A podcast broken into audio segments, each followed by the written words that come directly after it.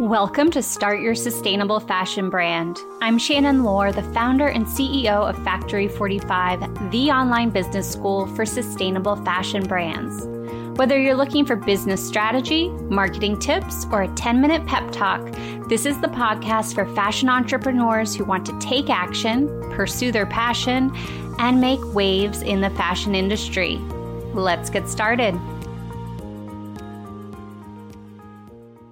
A few years ago, I was watching an interview with comedian and screenwriter Tina Fey.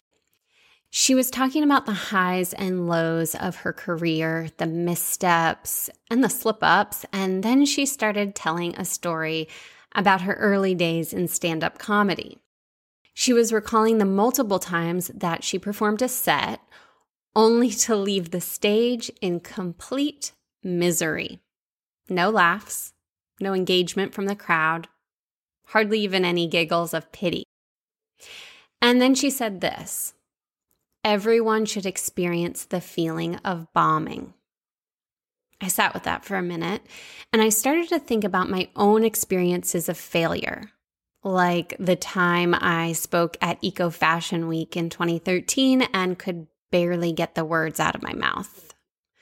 Or the time I tried working for someone else and got fired three months in.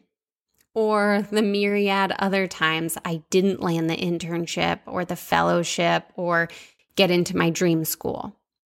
Everyone should experience the feeling of bombing because the highs will never feel as high as the lows feel low. Tina Fey is a New York Times bestselling author. She has a net worth of seventy-five million dollars. She's won nine Emmy Awards, three Golden Globe Awards, five SAG Awards, and the list goes on. Do you know how she got there? By failing time and time again and not letting it stop her. It's a cliche story, right? Everyone loves the hero's journey. And I'm sure you can recount a dozen other failure to success, rags to riches stories of celebrities and athletes. But what about your own? As an entrepreneur, regardless of whether you're established or aspiring, what is your relationship to failure? Because I can tell you this, to thrive in this industry and for your business to survive, you have to be okay with mistakes. Mishaps, discomfort, frustration, and yes, failure. The only other alternative is fear. And do you know what fear of failure does?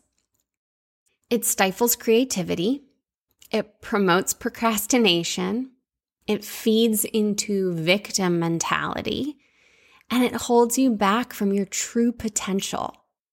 And I don't think that's a world that any of us want to live in. So the next time you're tempted to hit the panic button before you can experience the feeling of bombing, I want you to pick one of these Tina Fey originals and hold on to it. Quote, "It will never be perfect, but perfect is overrated.